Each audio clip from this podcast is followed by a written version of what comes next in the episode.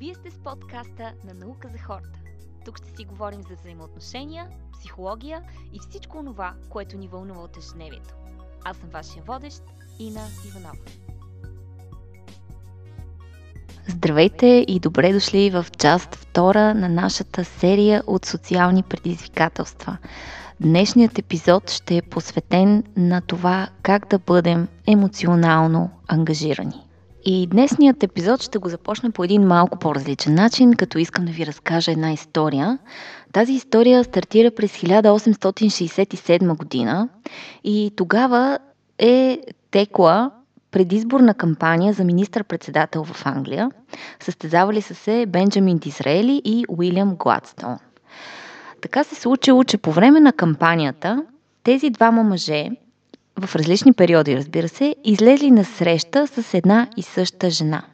Тази жена е била попитана, разкажи ни как се чувстваше по време на тези срещи, кой, кой от двамата ти хареса повече. Тя отговорила по много интересен начин. Казала така, когато седях до господин Гладстон, имах чувството, че седя до най-умния човек в Англия.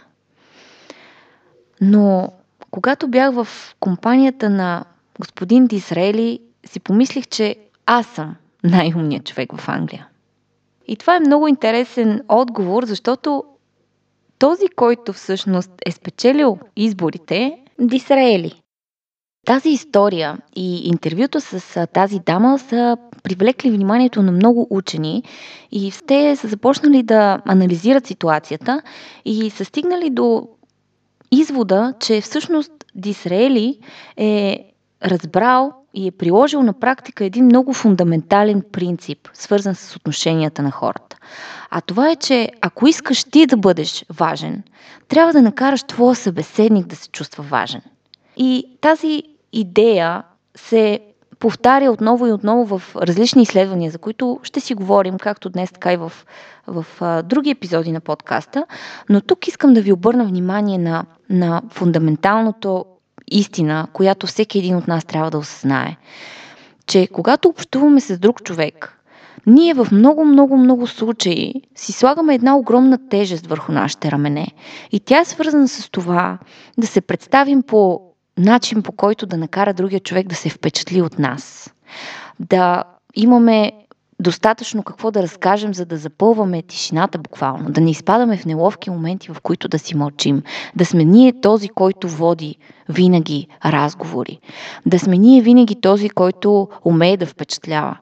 А всъщност ключа към това да впечатлим околните е така да ги предразположим, че да им дадем възможност те да впечатлят нас. Да ги накараме те да се чувстват най-умните, най-забавните, най-впечатляващите. Това е и като като малко продължение на това, което си говорихме и в първият епизод на нашето предизвикателство, иначе казано последният епизод на този подкаст – преди този. И в него се научихме как всъщност да задаваме интересни въпроси, за да, за да възбуждаме вниманието на хората, да ги караме да се замислят и да ни, и да ни отговарят. Сега ще минем една крачка напред и ще си, и ще си обясним, че всъщност ако наистина искаме да сме специални за някого, да сме забележими, то трябва да накараме този човек да се почувства по този начин. И това всъщност сваля доста голяма част от тежестта, която си слагаме и очакванията, които имаме към себе си по време на един разговор. Така че може малко или много да ги прехвърлим към другия, да го оставим той да ни впечатли. И по този начин, както си говорихме в другия епизод, всъщност ще го провокираме да, да произвежда допамин. Ето и есенцията на този епизод. За да бъдете интересни някому, трябва да покажете че вие сте заинтересовани от него. И по този начин да смъкнете целият този товар, който седи върху плещите ви и да се стараете непрекъснато вие да сте най-забавните, вие да сте най-умните, вие да сте най- а, най-интересните за слушане. И да дадете тази роля, да дадете тази възможност на вашия събеседник. Той да бъде най-забавният, той да бъде най-интелигентният, той да бъде най-интересният в разговора. И това ще направи именно вас да бъдете такива. Което е много интересна, интересна гледна точка и всъщност много, много, много изследвания го потвърждават, които са в сферата на психологията. А сега искам да ви разкажа за две много интересни научни изследвания, които така да подплатят с научно знание разбирането, което в момента се опитваме да в което се опитваме да вникнем. В първото изследване учените са искали да отговорят на въпроса когато говорим, ние хората, за какво най-често говорим. И те са открили, че в 60% от времето, когато говорим, ние говорим за себе си. А този процент скача до 80%, когато сме в социалните мрежи. Не говорим за някой друг, а за нас. Защо говорим за нас? Това, което си казахме и в миналият епизод. В момента, в който ние говорим за себе си, в нашия мозък се активира център на удоволствие, на награда. В този момент ние отделяме допамин.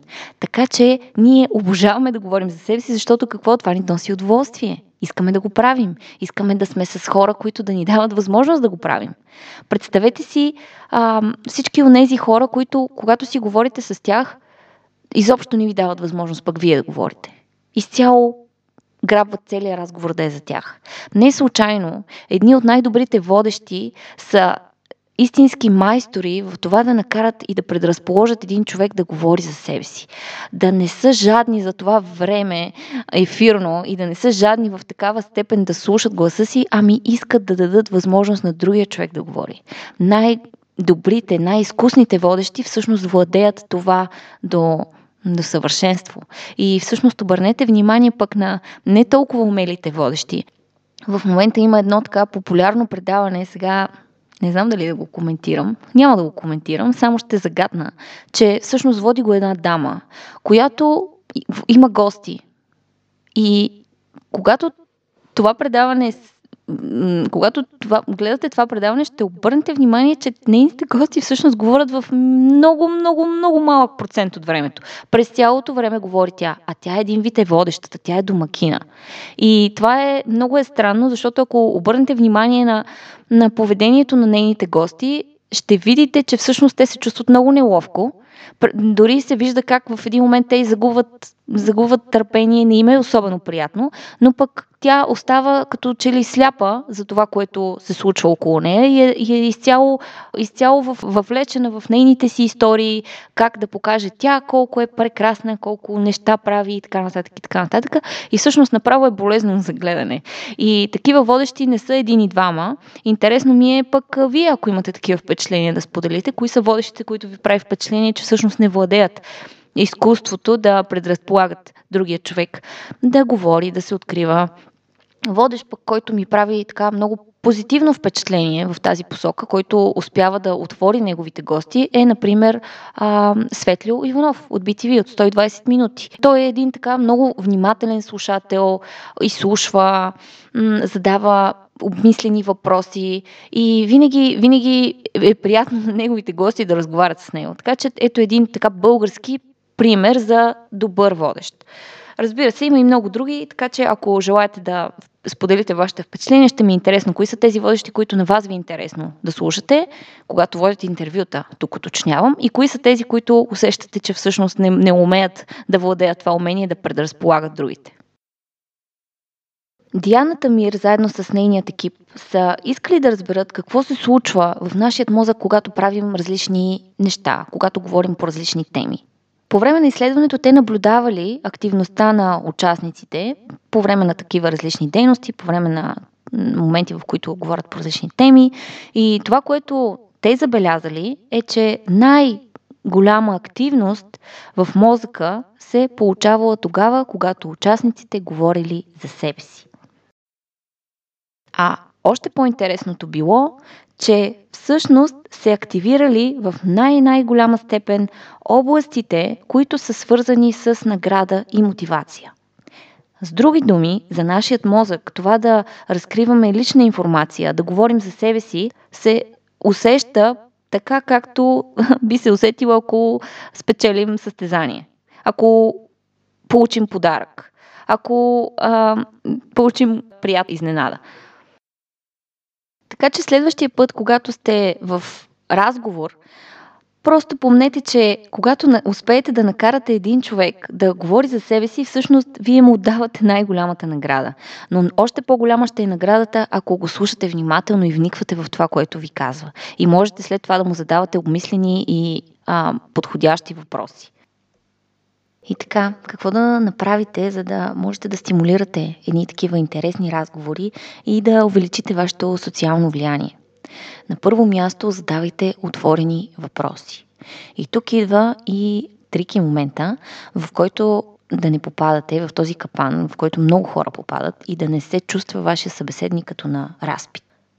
Да задават твърде много въпроси, които започват с какво и кога, вместо да задават въпроси, които започват с как и защо. Обърнете внимание, когато разговаряте с някой, може би без да искате го правите, въпросите, които започват по този начин какво, кога, те провокират да ви се отговори по много кратък начин, с много кратки отговори.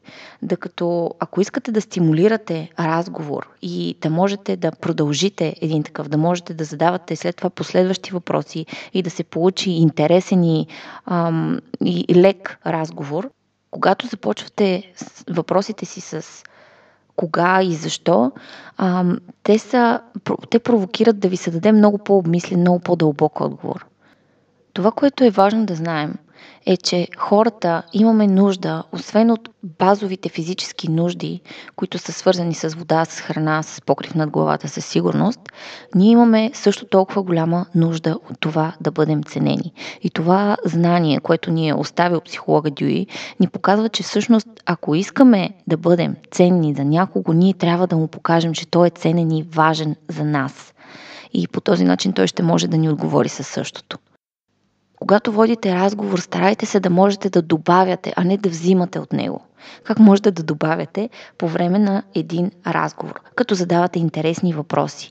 Когато правите комплименти, те да са искрени, те да са интересни, те да не са това, което този човек чува постоянно. Например, имаш прекрасни очи ами да е нещо свързано с него самия, като човек, като умение, като подход. Особено когато става дума за работен контекст.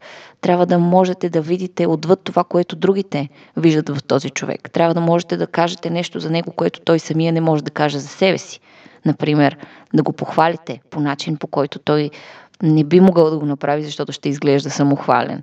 Но ако го чуе от вашата уста, особено пък ако го кажете на трети човек, това ще умножи м- десетократно вашето социално влияние и този, този човек съответно ще ви харесва повече. И тук не говоря за това да правите комплименти само за да правите комплименти, а когато видите нещо в някой и то наистина ви харесва, то кажете му го. Добавянето в един разговор е свързано с това да, да разказвате истории, които да са свързани с това, което си говорите с човека от среща, да питате за позитивни негови спомени, за позитивни някакви асоциации, които има по дадена тема.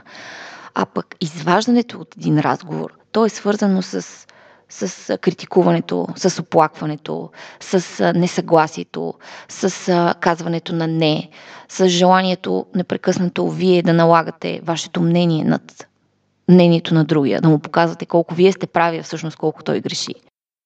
А ето и моето предизвикателство към вас за тази седмица в, в прилагането на тази концепция да добавяте, а не да взимате от един разговор и, и да можете да, да го повеждате по увлекателен начин, то се постарайте в рамките на тази седмица, когато сте съгласен с някой, да кажете да и и тук да добавите вашето мнение, а когато пък не сте съгласни, да кажете не, но каква е идеята на това упражнение? Идеята тук е да се упражнявате да добавяте.